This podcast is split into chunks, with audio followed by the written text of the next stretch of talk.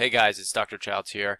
Um, today I want to talk about the progression of Hashimoto's symptoms over time um, and how how that can impact your your blood levels and kind of how to figure out where you're at if you're in a hyperthyroid state or hypothyroid state and so forth. So um, what I want to do is I want to start off by by giving you this example here and what what this is is this is a um, a graph of a patient with Hashimoto's, and these little blips uh, are her lab results, and the pink ones represent her TSH, and the blue blue ones represent her T4. So what you can see here is this is without this is over time, so basically over a 15, 16 year period, and so basically we just look at um, what this patient's lab showed each time she was tested. And you can see here, and this is without medication, by the way. So this is just this is just off the cuff, kind of testing them as she goes. Because the standard of care for Hashimoto's, as you know, is kind of take a wait and see approach, and that means let's wait and see. In um, let's just wait and see what happens to your to your thyroid, and then uh, once you have accumulated enough thyroid gland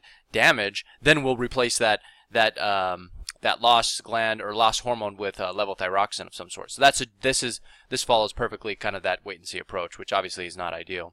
Um, so you have here uh, the interesting thing that you can see here, and this is why I bring this up, is there are fluctuations in her labs over time, and you can see she has periods of hyperthyroidism in the sense that her TSH is essentially zero, right? And when her TSH is zero, you can see so you, all these little uh, pink or purple dots are down towards the zero end, and you can see her free T4 is up during these times, right? And then as soon as her free T4 drops, then guess what? Her TSH goes up. So you can see this kind of pattern of when one goes down, the other goes up, etc.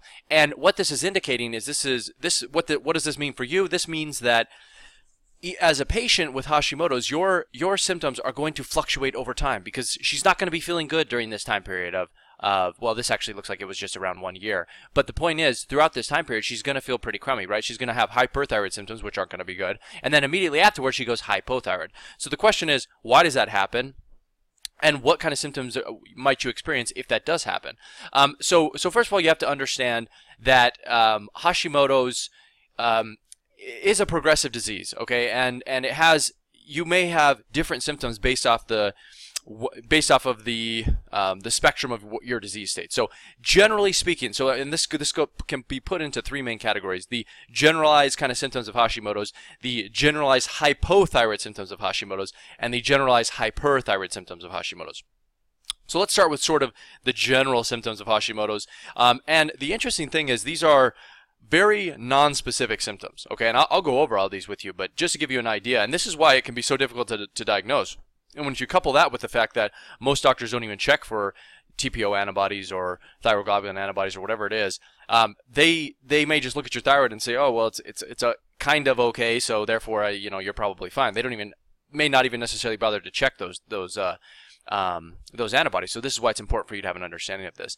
So first of all, general fatigue or sensation of being run down, just sort of a blah sensation. Um, mild weight gain. This is just usually a little bit, maybe five to ten pounds. Maybe you just don't quite, you know, maybe maybe you're you think to yourself, well, you know, I'm not exercising as much as I, w- I could have or whatever. You know, just a little bit of weight gain, but you but it's unusual for you, right? It's not it's not a normal amount of weight gain.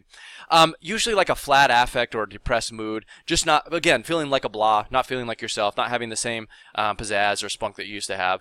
Mild difficulty with concentration or inability to to focus, not a lot, just a little bit. You know, just like I said, feeling a little spacey, just not quite there.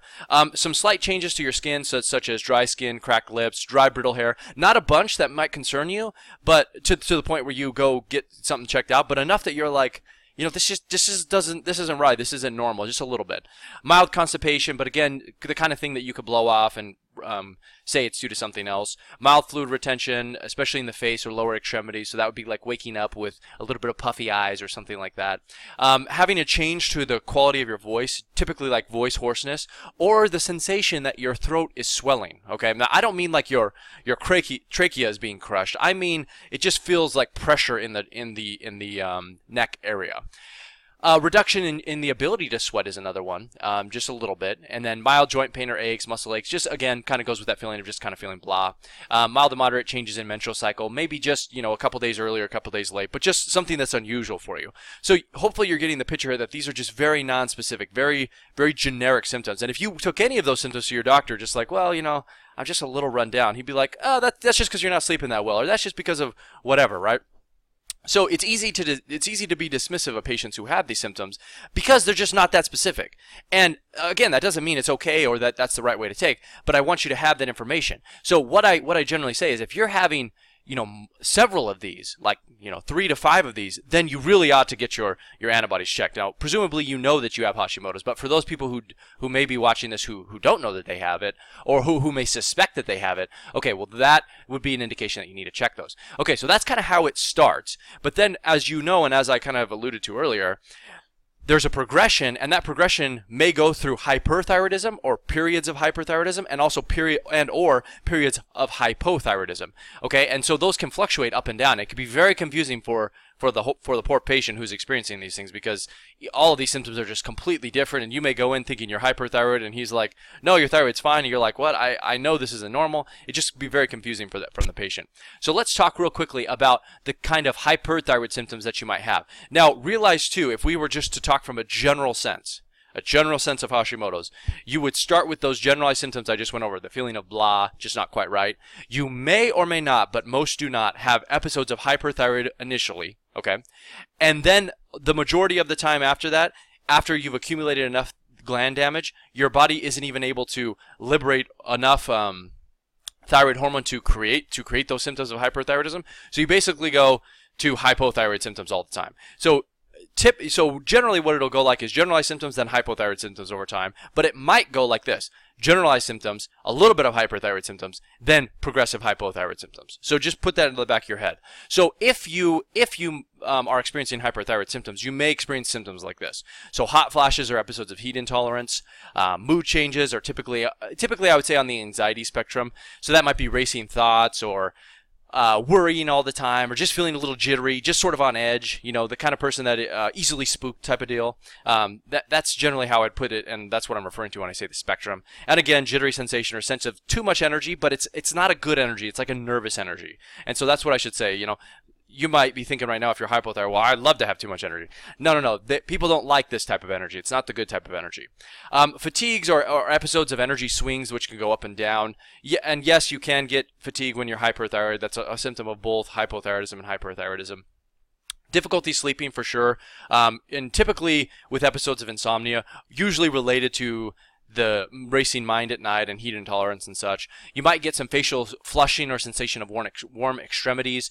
Um, another big one that I think most people present with to some degree is heart palpitations or sensation of a racing pulse. Even if you check your pulse, it may not be racing, but that's a sensation of having a palpitation. And then, of course, you may have weight loss or weight gain.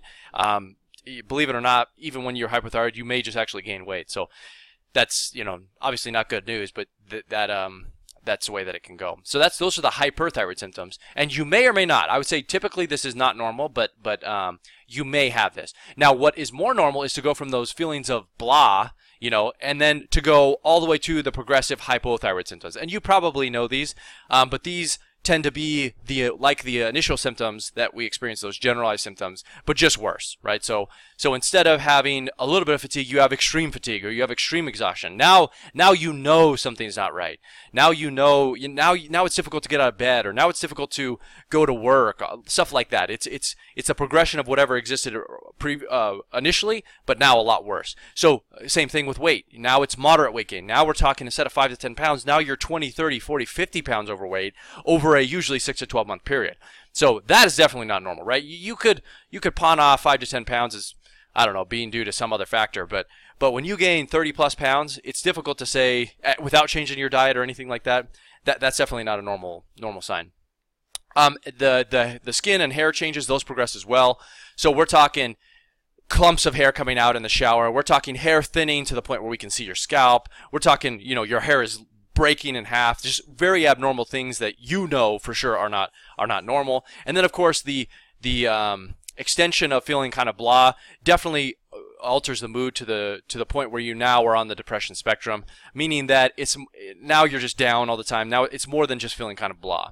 Um, you also you also may experience, and usually you will to some degree, are menstrual irregularities. So that could be on the P, that could be things like PMS or PMDD, um, fibrocystic breast disease, endometriosis, yada yada yada. All of those kind of uh, estrogen dominant like symptoms and then we're talking chronic and debilitating muscular pain or joint pain. So now it's more of just like, well, I'm not so, I, you know, it's beyond aching now. Now it's like if somebody touches you or pinches you, it hurts, you know, a lot. It, it, it's it's not even tolerable or bearable at any point.